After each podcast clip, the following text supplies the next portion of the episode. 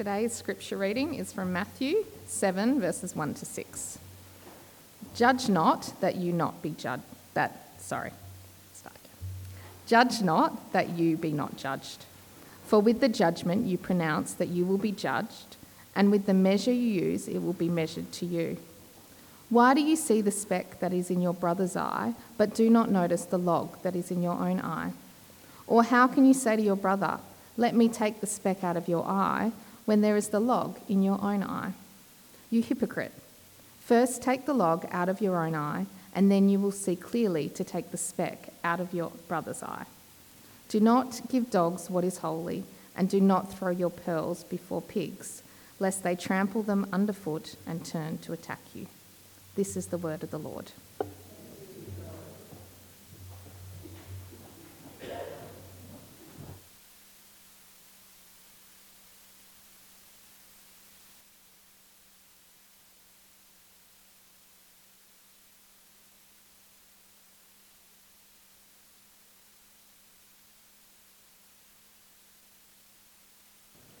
Well, good morning, everybody. Great to be back here at Free, Fremantle Church. Great to be uh, able to bring the Word of God to all of you. Uh, it's not my intention to be standing all the way up here, towering over all of you, right? But, but I'm not like Lee. I can't preach without notes. I need my notes in the pulpit. Um, but always a pleasure to, to, be, to come back here to, uh, and always an encouragement to see how the gospel has grown and how the gospel is changing lives here at Freo, Freo Church. And when Lee asked me to come and preach here, uh, and he said, you know, just preach whatever you want. And I saw that you guys have been going through a series on who is Jesus. And at Subi Church, what we have been going through is the Sermon on the Mount. So I thought it's only fitting that we can take a look at one portion of the Sermon on the Mount to see the teaching of this Jesus that all of you have been looking at. To start the sermon, let me tell you about this Facebook post that somebody saw uh, sometime back. This Facebook post had no pictures, just the text, just the word, and just this sentence. It says, Christians can be some of the most judgmental people. Now, think about that. Do you agree with it or not? Think about that. In recent years, there have been a number of high profile Christian leaders who have been either found guilty of sexual immorality or guilty of being heavy handed bully in their uh, ministry or simply just announced that they are leaving the faith. And in every instance, when the news of any of these events break out, the one thing that we can be sure of is that there will be lots of Facebook comments, lots of Twitter posts, that either declares their sadness of what's what has just happened, or they condemn the actions of these leaders and sometimes even bring even more accusations and judgments against them. And it doesn't help that, in some sense, social media has really given anybody, everybody with a smartphone, a global platform to voice their judgments. And Christians are not immune to this. They are not immune to this temptation to have a critical voice of judgment on their fellow brothers and sisters. It is true, isn't it, that Christians can be a very judgmental bunch of people. And all of us have been guilty of this one time or another. In our passage today, that's exactly the opposite of what Jesus calls us to do. And the passage that we are looking at is taken from the Sermon on the Mount, which was just read to us in Matthew chapter 7. And this is one of the most quoted and most used Bible verses today. Even uh, people who are not Christians, they, in some sense, they will know this verse, they will quote it to us. But it is also one of the most misused and misapplied one as well. So it is important that we take a closer look at what Jesus is saying. So if you have your Bibles or just look at uh, in your handouts again, please turn with me to that passage. I'll read that passage again for all of us just to refresh our mind and, and we will go through it um, line by line. Matthew chapter 7, verse 1 to 6. Judge not that you be not judged. For with the judgment you pronounce, you will be judged. And with the measure you use, it will, it will be measured to you. Why do you see the speck that is in your brother's eye, but do not notice the log that is in your eye? Or how can you say to your brother, Let me take the speck out of your eye when there is the log in your own eye? You hypocrite. First take the log out of your own eye, and then you will see clearly to take the speck out of your brother's eye. Do not give dogs what is holy. Do not throw your pearls before pigs, lest they trample them underfoot and turn to attack you. Well, let me pray as we look into Jesus' um, teaching. Let's pray. Our Father in heaven, we pray this morning as we approach and hear your voice through your words, we pray as David calls us to do in Psalm 95, that we will not harden our hearts as we hear your voice. Instead, we pray that by your Spirit, you will soften our hearts to hear, to obey your words this morning. We ask this in Jesus' name and for your glory. Amen. So, in the Sermon on the Mount, Jesus is speaking to his disciples. Matthew chapter 5, 1 and 2. Jesus went up to the mountainside. He sat down. His disciples came to him, and he began to teach them. So, this is a sermon for us Christians, people who know and love Jesus. Now, that's important to note because so that we don't misread and misinterpret what Jesus' instructions are today. This is a passage meant for Christians. And indirectly, this is a passage that Jesus is asking his disciples what kind of community we want to be or want to build. What kind of community do you want Fremantle Church to be? So there are two major points that we can apply to our lives that will help us to build this community, to build this Christian loving community. Let's have a look from verses 1 to 5. First one, guard your hearts. Guard your hearts. Verses 1 to 5. So in the first five verses, we see Jesus calling Christians not to judge because in the same way that we pronounce judgment, we will be judged in the same by the same standards. Now, it is important to note, Jesus is not saying, and he's not asking Christians to suspend all kinds of judgment. That is not what he's asking us to do. It is impossible in our lives, in the first place, that we go through our lives without making any sort of judgment calls. That's impossible. But what Jesus is asking us to do and warning us against is the kind of hasty, critical judgment that we so easily make of others. Let me introduce a new word for many of you. This is a word that, um, that was new to me as well, and a word that I found out as I was preparing for this sermon. This is the word censorious. Censorious, basically meaning harsh or critical, overly harsh, overly critical. A censorious person is a person who judges others harshly and quickly. There are people who are quick to criticize, and their criticism is not constructive in any way. Their criticism is only there to tear people down. That's the kind of judgment Jesus is asking us not to do. We are not to be censorious. Right? In our human nature, it is so easy for us to do just that, to form a quick and harsh judgment about somebody, somebody who has not met our expectations. And we just make that kind of judgment very quickly. And one of the worst things about being judgmental or being censorious is that it's not often not just about judging the actions of the person. Very easily we move on to judging about the person's heart, his intentions, his motivations, isn't it? We very quickly move from, wow, I can't believe the person is doing such and such, to, wow, that person must not love God very much because he is doing this. But in our hearts, we immediately condemn the other person, not only for their actions, but also for their heart, and judging their heart.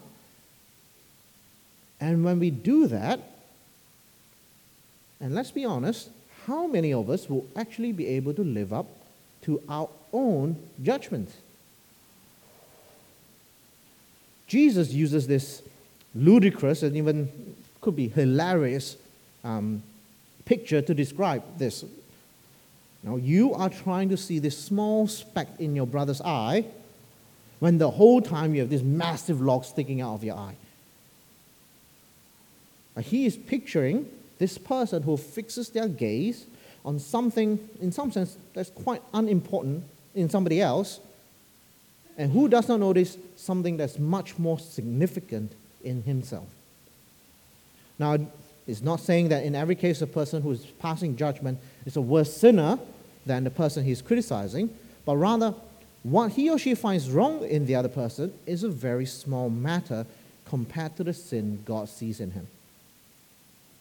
And Jesus is using this picture to show us that it is far easier for us to find blame and find fault with others rather than finding fault with ourselves.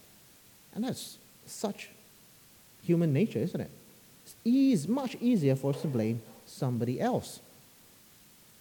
Now, sometimes this manifests itself in a clash of cultural priorities.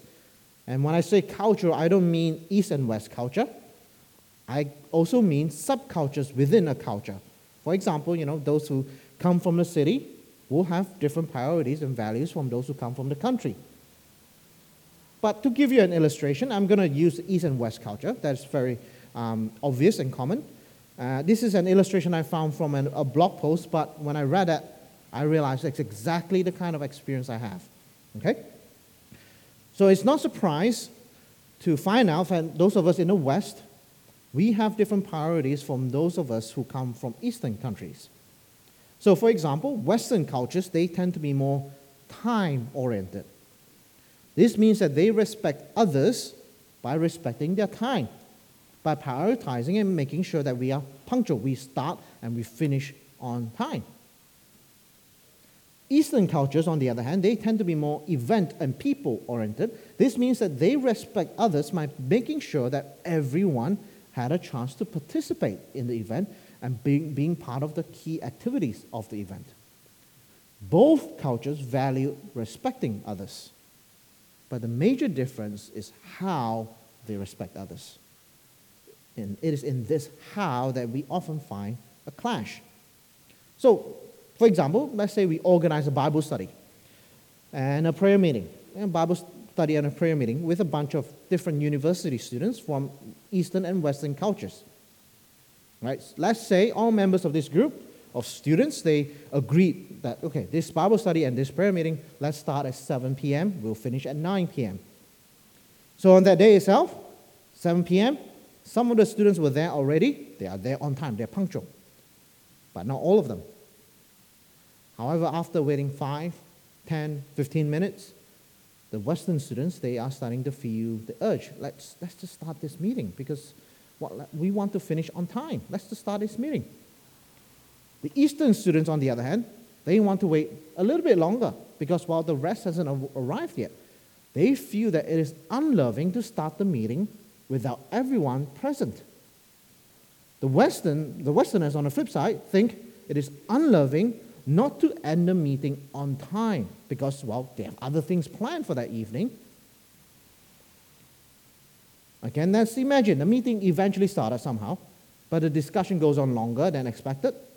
And because it is 9 p.m., and what normally happens in a Bible study when you go on longer than usual, what gets cut out? The prayer at the end, isn't it? So the Westerners, what they decide to do, they either skip or let's, let's shorten our prayer at the prayer portion at the end of the meeting. After all, what we want to do, right, is to honor the agreement and honor everybody by finishing on time we keep our word, isn't it? That's what we agreed on. The Easterners, on the other hand, they say, no, no, no, no. It is more honoring that this group gets to pray together. I mean, how can we stop our brothers and sisters from praying to our Heavenly Father? It is only honoring that we make sure that everybody has the chance to pray. Even though, yeah, we may end the meeting later than agreed, but it is important to pray. So, what's happening here? It's a clash of different cultural priorities and practices. Now, imagine the Western students then suddenly begin to elevate their priorities to become matters of godliness. And they start saying, it is Christian maturity and godliness that we do not lie and we keep our word. If we don't keep our word, we are sinning. Because we agreed to start at 7, we finish at 9, therefore we will do that. If we don't do that, we are sinning. The same thing could happen to the Eastern students. They could begin to elevate their priorities to become matters of godliness. They could start saying, you know what, it's of Christian maturity and godliness that we make sure our brothers and sisters in Christ, they are part of the meeting and they get to pray. And we are called to love them. If we, call, if we love them, we want them to be part of the meeting.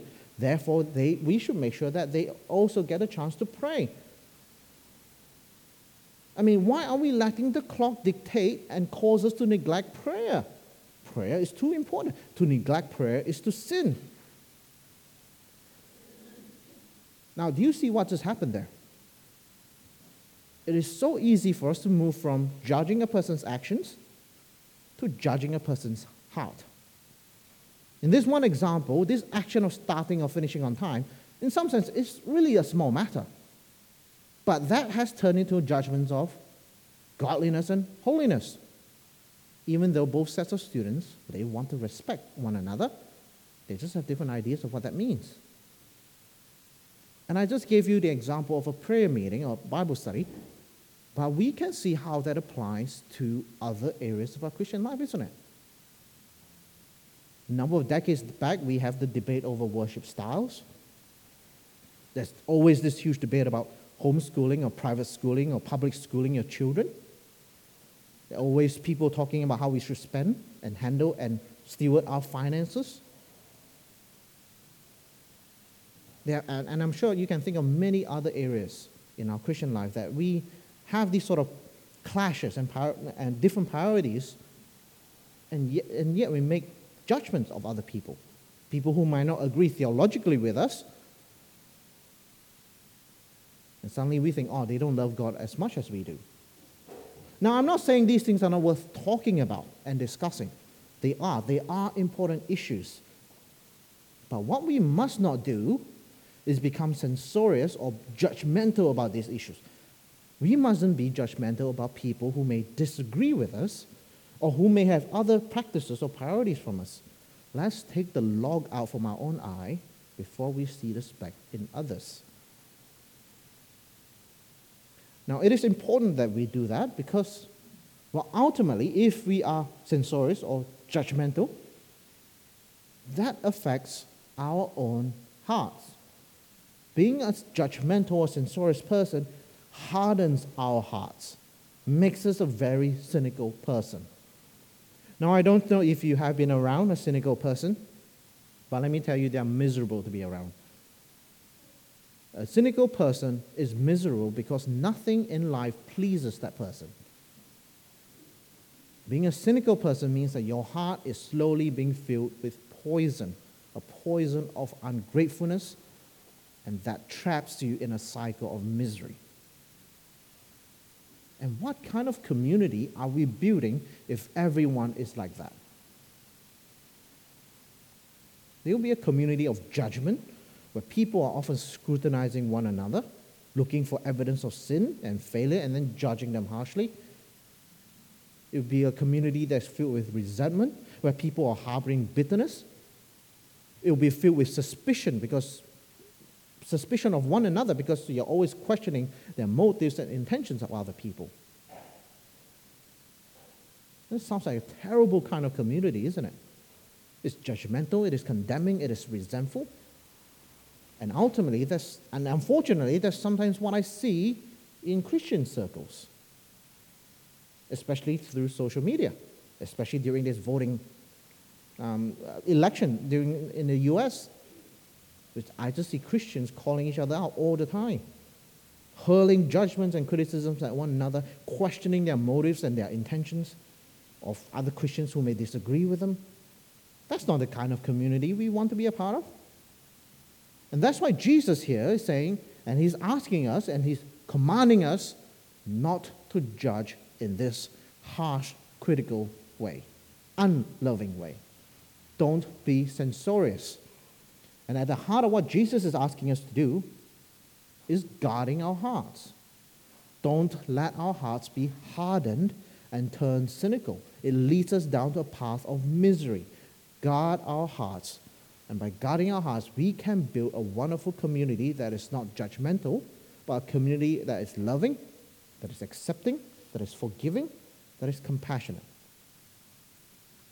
Let me read what um, Tim Challies says Uh, Tim Challies is a prominent Christian blogger, and he says um, this about uh, being a community of judgment. So, this is what he says If you personally are in the habit of standing in harsh judgment of other people in your church, if you are helping to create and foster a church wide spirit of judgmentalism, if you criticize, about, criticize people, rant about them, cut them down, grumble about them, condemn them in your own heart, you're not just doing that as an individual, but as part of a church. And then you shouldn't be surprised when other people in the church make harsh judgments toward you. Why? Because you've helped to create that culture in the church. The simple fact is, the church is the people. So the church will be like the people. The church is you, so the church will be like you. You choose day by day what your church community will be like, and you choose through your own behavior. Guard your hearts. Guard your hearts. Do not be censorious. Do not be judgmental. Foster a community of love, of compassion, of forgiveness. And that's what Jesus is asking us to do. Guard your hearts, verses 1 to 5. Now, as mentioned earlier, this doesn't mean that we don't make any kind of judgment calls. There will be times where we have to make those judgment calls, and that's why we come to our second point from verse 6 guard the truth. Guard the truth. So look at verse 6 again. Do not give dogs what is holy. Do not throw your pearls before pigs, lest they trample them underfoot and turn to attack you. Now, on first reading, it is hard to imagine how verse 6 continues from what came before. I recently received a question from someone just on this issue. How does verse 6 relate to verse, the first five verses? In fact, as I was preparing this sermon, I came across this one scholar who even admits and argues that Matthew just wants to tell his readers all the commands of Jesus, so he just crams them all together. It doesn't really make sense. There's no structure to this, he just puts them there. Now, I highly doubt Matthew is so callous with Jesus' teaching. There's a very good reason why Matthew puts these two together. You see, after telling his readers Jesus um, that Jesus commands us not to be judgmental, what do you think the overreaction to that will be? The overreaction to that is Christians will read that command and then they never make any kind of judgment call ever again. That's not what Jesus means. Right? There will be times where we do have to make judgment calls, not with harshness, not with hypocritical spirit, but with wisdom and care, especially when it comes to the gospel message of Jesus. let's take a closer look.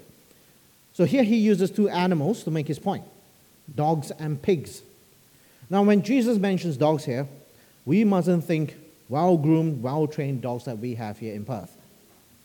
Right? I, I, don't know how many, how many of you here have dogs as pets, and I'm sure you love your dogs very much so. And here, especially in Perth, when we meet dogs, sometimes when we go on a walk, whether we're shopping or going out for a jog, sometimes we see people stopping, or you stop and then you pet, you know, some a stranger's dog as well. You can do that. That's normal. That's um, what we have here. But the dogs that Jesus is referring to here are not those dogs. Instead, he's talking about stray and wild dogs that will roam the city streets scavenging for food. When I was um, growing up in Malaysia, what we would see is that we would see dogs like that roaming around the streets.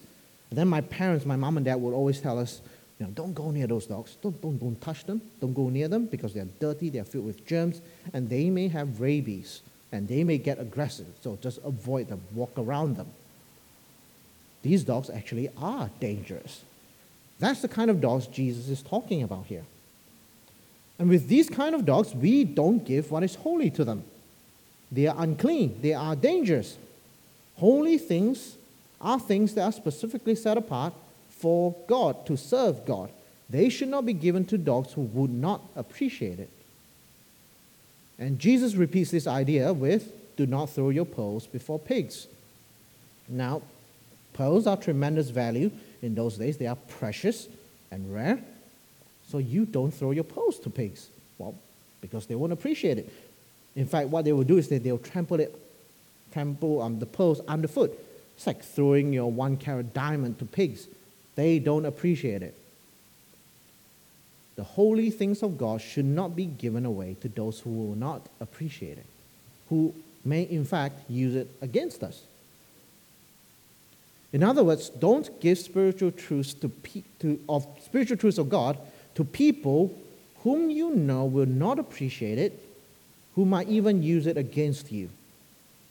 In that way, we have to be discerning. We have to make a judgment call. And the greatest spiritual truth that we have as followers of Christ, we recognize is the gospel message, isn't it? And what he is saying here is that we are not to simply give out the gospel truth to people whom we know will take it and use it against us. We are to be discerning. We are to guard the truth. There's this wonderful quote by George MacDonald, and he was a Christian minister and poet towards the end of the 19th century. He said this To, to explain truth to him who loves not is but to give him the more plentiful material for misinterpretation.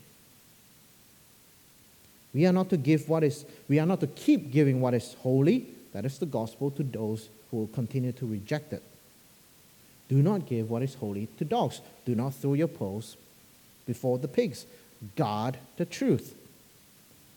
Let me give you a relatively recent example. So there was this pastor called George, Josh Williamson. So I don't know if you've heard of this. He was born in Brisbane, but now he is pastoring a church in Cornwall, in England. So in Cornwall, there was supposed to be this event called the Cornwall Pride, which was supposed to be celebrating the LGBT community to promote inclusion and acceptance of the LGBT community. Now, because of the COVID pandemic, they announced via their Facebook page that this Cornwall Pride event has to be cancelled. But what Josh did, this pastor, uh, he went to their Facebook page and he added a comment that said, wonderful news. Which, understandably, people started asking, why is this wonderful news? So he responded, because I don't think sin should be celebrated. Which then obviously gets more and more people asking him questions. And then he starts quoting Bible verses at them. And all of this is in the Cornwall Facebook, Cornwall Pride Facebook page. And because of this, guess what happened? They all blew up, and now he's facing calls for him to be deported back to Australia. Now, I'm very sure that his intentions are noble and godly. I do not want to judge him for his desire for evangelism and spreading the gospel, right? We just learned don't judge. These are great and godly intentions. What he said was the truth of Scripture. I'm not denying that. However, I have to ask this question just what kind of response was he expecting by posting these comments on the Cornwall Pride Facebook page? What was he actually expecting? In fact, not only does he come across as fully judgmental against the LGBT crowd, the gospel, the gospel message actually lost some of its beauty because of how he acted. In fact, it would, it would be very similar if an atheist walked into church right now and he just shouted during one of the services, he just shouted, God does not exist, you are all fools for believing in him. Would anyone here be convinced of that? No, it's not helpful. We are to be wise and discerning when we give our spiritual truths. We are to guard the truth. Now, we are not to be judgmental and censorious. We are to assume the best of everyone, but yet at the same time, Let's be wise, be discerning. Just because we are not to be judgmental doesn't mean we give away our brains. We are to guard the truth. We are to be discerning when we give away the gospel message. Uh, I remember there was this one time at Subi Church, I think it was four or five years back, somebody randomly called our church office and just asked, What is your view of same sex marriage? During the whole same-sex marriage um, debate and vote in Australia. That's it, just that question. Out of nowhere, no context, we don't know who that person is.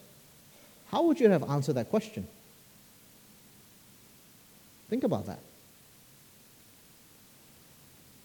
So we have to be discerning and be careful, and we have to be smart in the way we give out spiritual truths, be discerning, make the right judgment call. So, based on our passage today, we are to guard our hearts. We are not to be judgmental, we are not to be censorious. That will only poison our hearts, that will create a miserable community. We are to begin building a loving, forgiving, compassionate community. But we also want to be a community that values truth. We guard the truth carefully and give it away with discernment, with wisdom. And by giving it away without any thought, will give others all the more opportunity to misinterpret it and for them to use it against us. We don't throw what is precious to us, the gospel message, to those who will not only not appreciate it, who will trample it underfoot as well. We are to be careful that we are to be wise. And that is what Jesus calls us to do as his disciples. That's what he calls us to do as his disciples. Don't be censorious, guard your hearts, and guard the truth of the gospel. And as we close, is it any surprise to any of us here that Jesus himself is the one who perfectly demonstrated what that looks like? It should not surprise us that Jesus himself was able to obey what he calls his disciples to do. Towards the end of his life, after his prayer in the Garden of Gethsemane, he was arrested, he was put on trial. And it wasn't a real trial, let's be honest. It was a trial designed only to find him guilty. When Jesus stood in front of Pilate, he was accused by the Pharisees and the chief priests and the elders. Charges were brought against Jesus. But what did Jesus do? What did he do? Let me read from Matthew 27, verse 12 to 14. But when he was accused by the chief priests and the elders, he gave no answer. Then Pilate said to him, Do you not know and see how many things they testify against you? But he gave him no answer, not even a single charge. So the governor was greatly amazed. He refused to answer any of the charges because he knew it would be pointless. To explain truth to those who love it not will only give them more opportunity, more plentiful material for misinterpretation. He stood silent. But yet, as he was crucified, as he hung on the cross with two other criminals on his left and right, with the crowds witnessing this crucifixion, with the soldiers dividing up and casting lots to divide, up his clothes, what did he say? He could have easily condemned all of them. He could have easily judged all of them for crucifying an innocent person. And he's the only one, if he judged, he would not be accused of being a hypocrite. Only one in history that's able to say that. He could have easily called down legions of angels to free him. But instead, what does he say? Father, forgive them, for they know not what they do. He was not resentful. He was not bitter towards them. In fact, he only had love towards them. In fact, asked for their forgiveness. His heart was pure until the end. And because he stuck to that, because he went through the cross, because he went through with this, we now have salvation. Salvation through his blood. Jesus asks us to guard our hearts, not to be judgmental, not to be censorious. He asks us to guard the truth, to be discerning about his truth. And ultimately, Jesus is the one who shows us how that's done. And it is through his example in his own life as he was crucified, through this gospel event, that we now can be forgiven and we now receive salvation. That's the grace of God through Christ. Let's pray. Father God, we come before you. We thank you for Jesus Christ. We thank you that though all of us here, we are sinners and we deserve your judgment and your condemnation, that you died for our sins. You forgave us because of what you have done on the cross.